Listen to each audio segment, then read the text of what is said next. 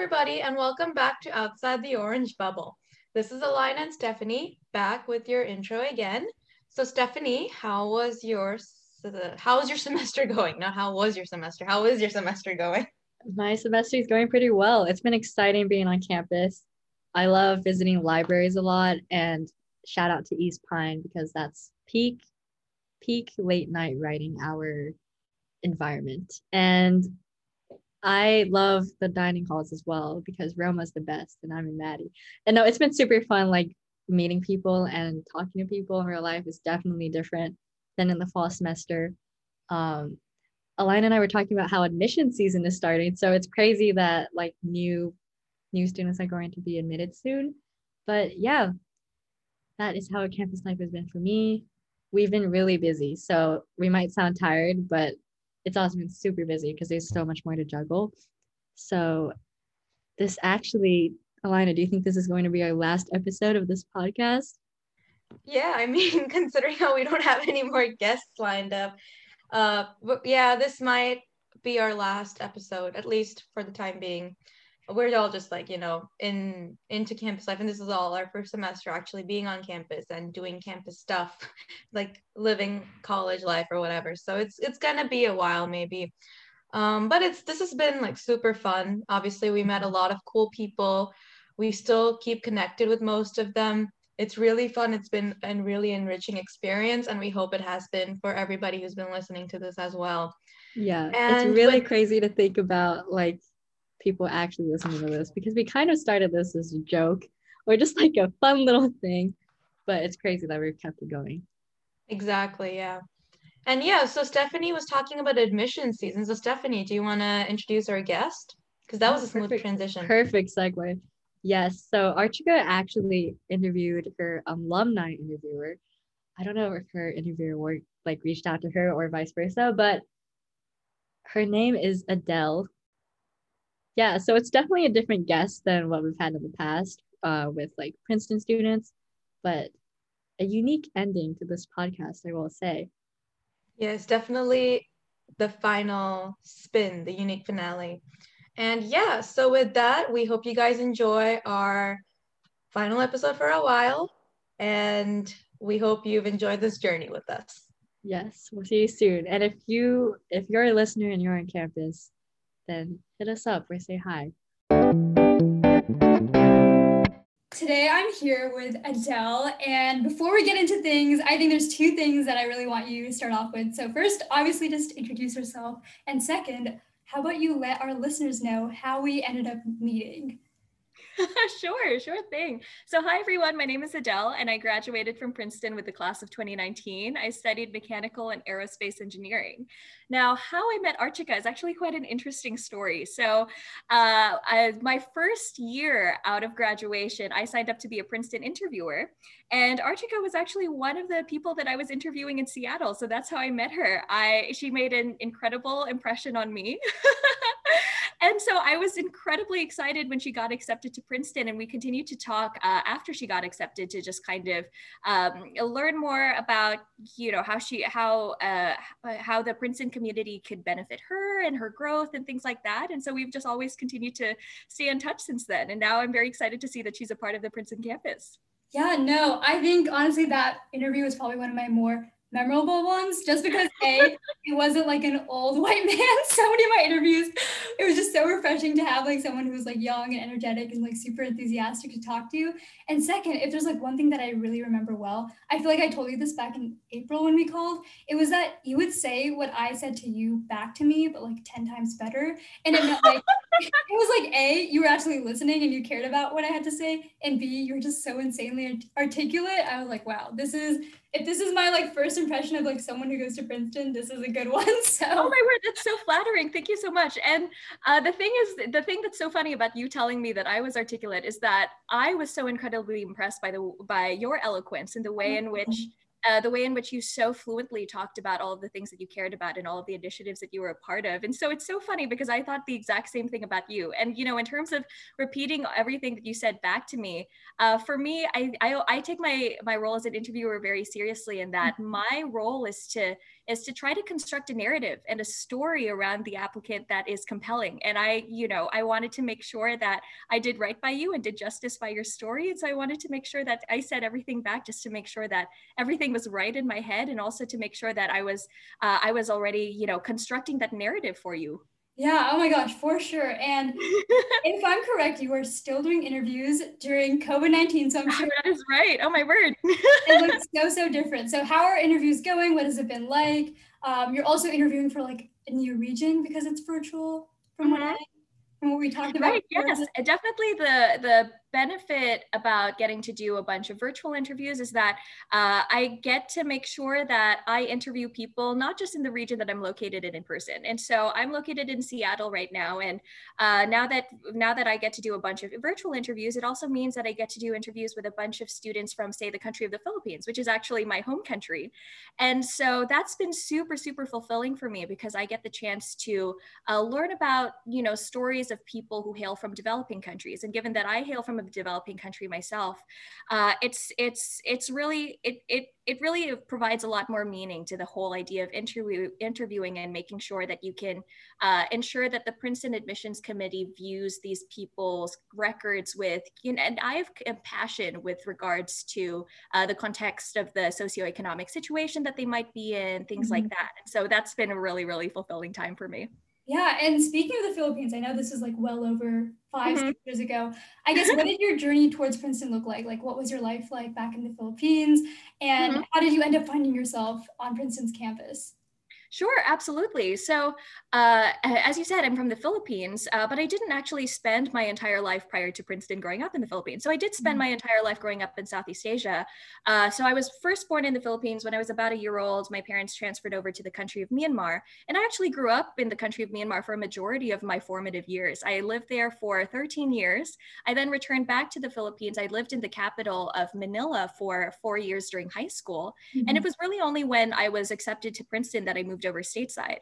Uh, but that did mean that you know my entire my entire kind of mentality about life was very much shaped by uh, by kind of um, the problems that I had observed in, in, in developing countries, mm-hmm. uh, in countries in the global south. And it really made me compassionate to uh, the types of problems that are faced by people living in these types of countries, because the types of countries that are, the, the types of problems that people face in the, in, in the Western developed world are vastly different from the types of problems that people face in these other countries that I grew up in.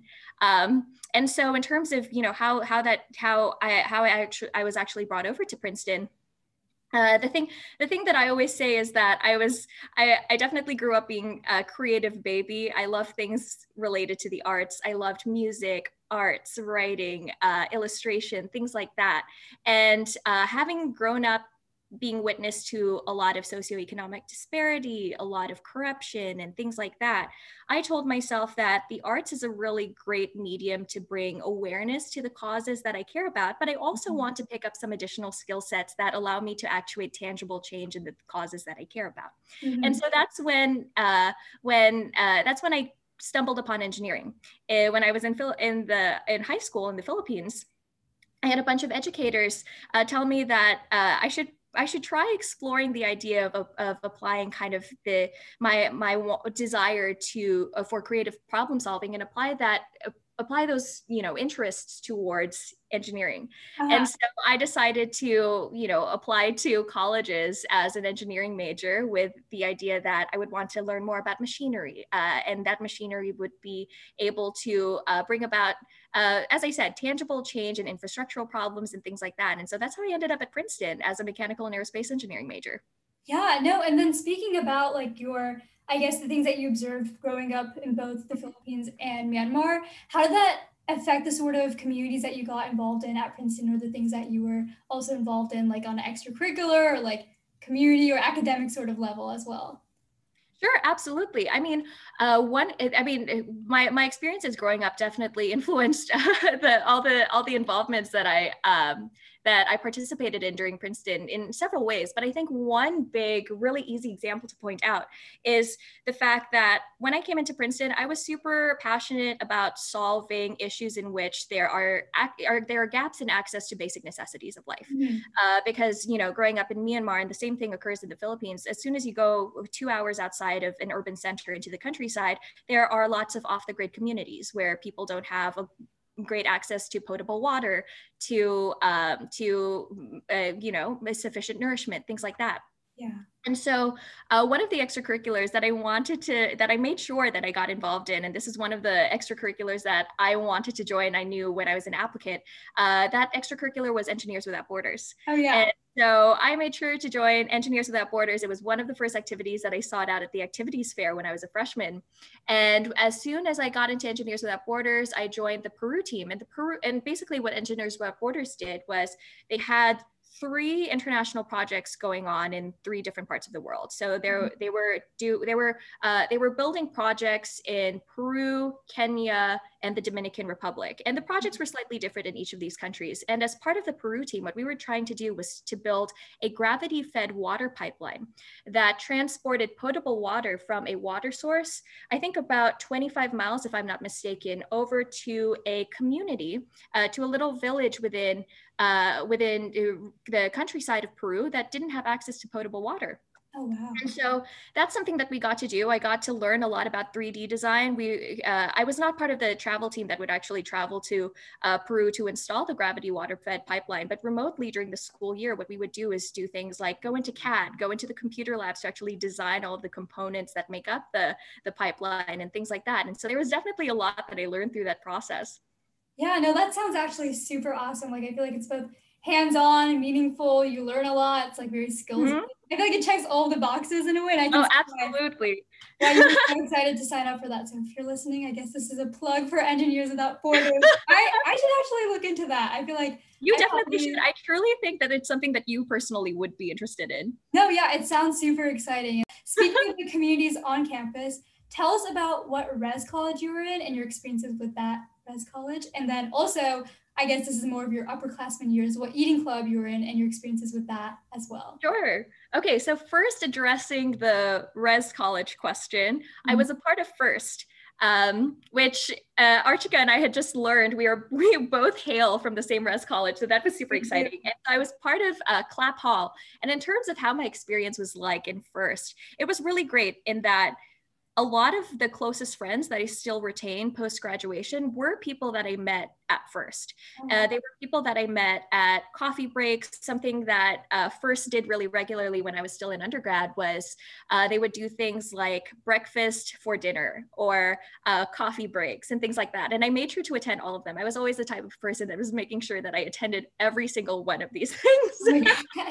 and so I definitely met a lot of those people uh, a lot of my best friends through those uh, through those events and people that I still talk to on a weekly basis now post graduation, which is such a big privilege to be able to say that you keep in contact with those people, you know, as regularly as that. Mm-hmm. Um, but I think that goes to show the huge impact that my res college had on my experience. Mm-hmm. Uh, the fact that they were able to give me my favorite people, favorite people who were able to positively influence my moral and motivational compasses as much as they did. Uh, it first gave me these people throughout uh, first gave me these people to enjoy throughout the four years of my college experience and beyond and that's something that i'm always going to be grateful to first for and also something that first definitely has going for it is its location centeredness. Yeah. Uh, I think that's something people are always, you know, are always are always uh, uh, saying is a positive factor about the first experience, and it definitely was the case for me because I was the type of person who would roll out of bed and go to and you know enter lecture ten minutes late, and so if I lived somewhere like Forbes, that would have been a disastrous. that would have been a disastrous situation. I just would not end up going to class. I just don't think I could handle it. um, but in terms of what I actually ended up doing my upperclassmen years, so uh, when I was a sophomore, I ended up at for Tower, and that ended up being the eating club that I was a part of. And that also gave me a bunch of new friends that I was able to get to know uh, during my last two years of college, and many friends of whom I, again, similarly to the situ- similar to the situation with First, uh, these are friends that I still am con- in contact with on a weekly basis, mm-hmm. and. Um, that is something that I'm always going to be grateful to both First and Tower for. Uh, I've I've gotten uh, I've gotten a bunch of friends in an incredibly diverse array of interests and fields that I get to check in on. Uh, and I think that's, you know, the one of the really great benefits of things like res colleges, the fact that you're randomized into these six colleges on a random basis uh, mm-hmm. without, you know, care for uh, what major you might be studying, uh, what, you know, walk of life you may be, you know, journeying uh, upon at that moment. but it does mean that you get exposed to such a vast array of people people oh, vast array of cultural backgrounds, vast array of interests. And it's so great to be able to say that post graduation, I have people uh, do do working on public health initiatives and being part of Corona task coronavirus task forces in India, mm-hmm. to uh, people who are uh, analyzing uh, public policy changes in the Philippines uh, whilst you know studying at law school in the Northeast. And it's so so so cool to be able to say that these are the types of people that I talk to to on a regular basis who have helped me help who have helped me become a better person. And uh, these are people that i stumbled into because of my res college and my eating club. Yeah no i definitely agree. I think it's really great how no matter like what you're majoring in or what you're interested in you can live completely like adjacent to someone with like very different interests but also make a very like meaningful and valuable connection with them as well.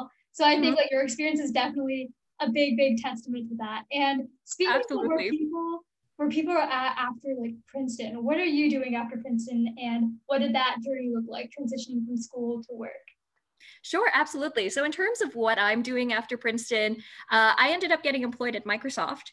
And so I work as a program manager over there on a division called Azure Identity. And Azure Identity is a division that focuses on problems related to cybersecurity, data protection, and privacy, which I find very interesting because uh, my big thing is I try I, I try to find opportunities for the, the phrase that I always use is service through technology. So, in other words, I try to find uh, areas in which I can solve a problem that is topical and has social impact. Mm-hmm. And I think in this increasingly uh, modernized, techified, that's not a word, but I'll use it anyway, techified landscape, uh, data commodification is, is more topical than ever and is more uh, is more kind of under the spotlight than ever. Mm-hmm. And uh, data commodification, as we've seen through the ways in which um, the ways in which various companies have used people's data in order to influence huge events, huge political events, huge elections, and things like that.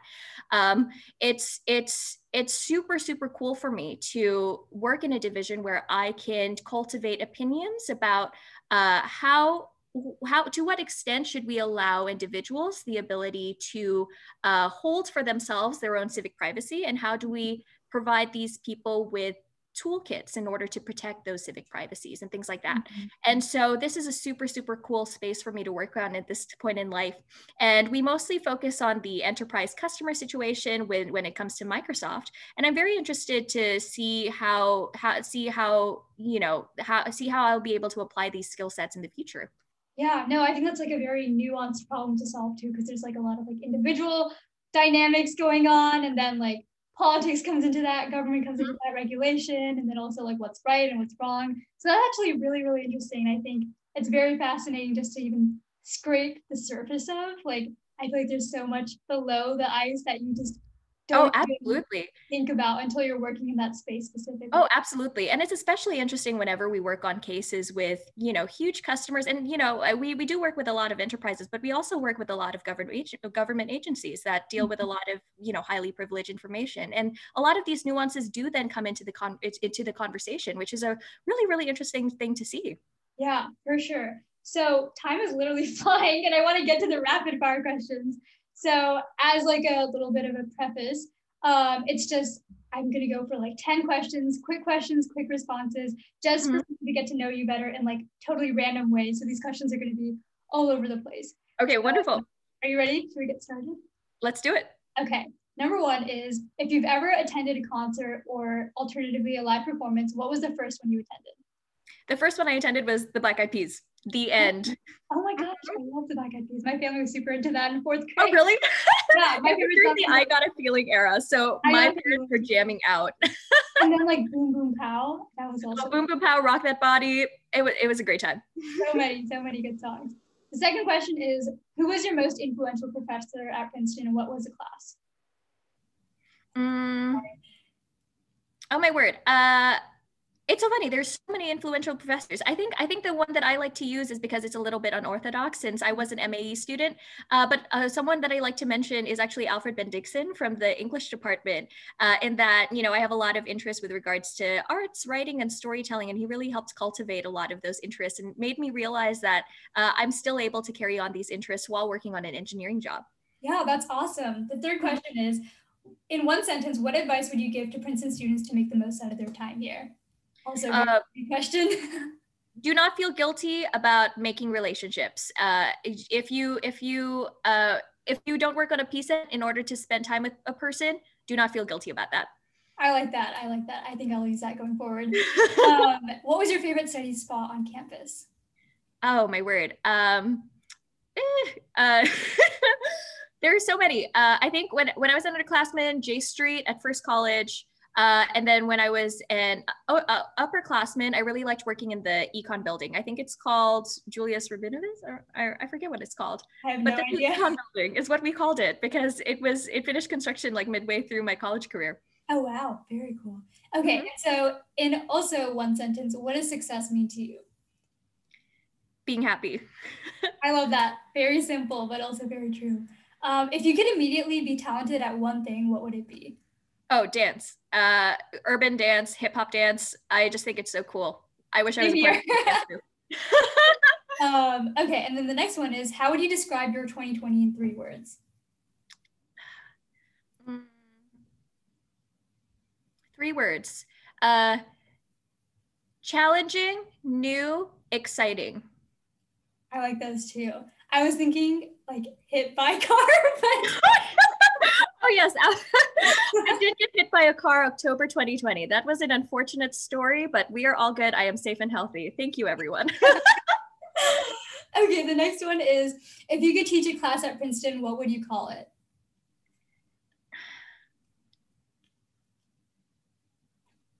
oh my word, so many, so many different channels to take this answer uh, to take this question in. Mm. Ah. uh, becoming a better person through self-awareness. I like that too. That was like I feel like I'm, these questions are a lot harder than I thought they would be when I was writing them down, but you're handling them very well. So there's only two more left. Um, if you had to pack your bags immediately and move somewhere else for the next three years, what place would you choose?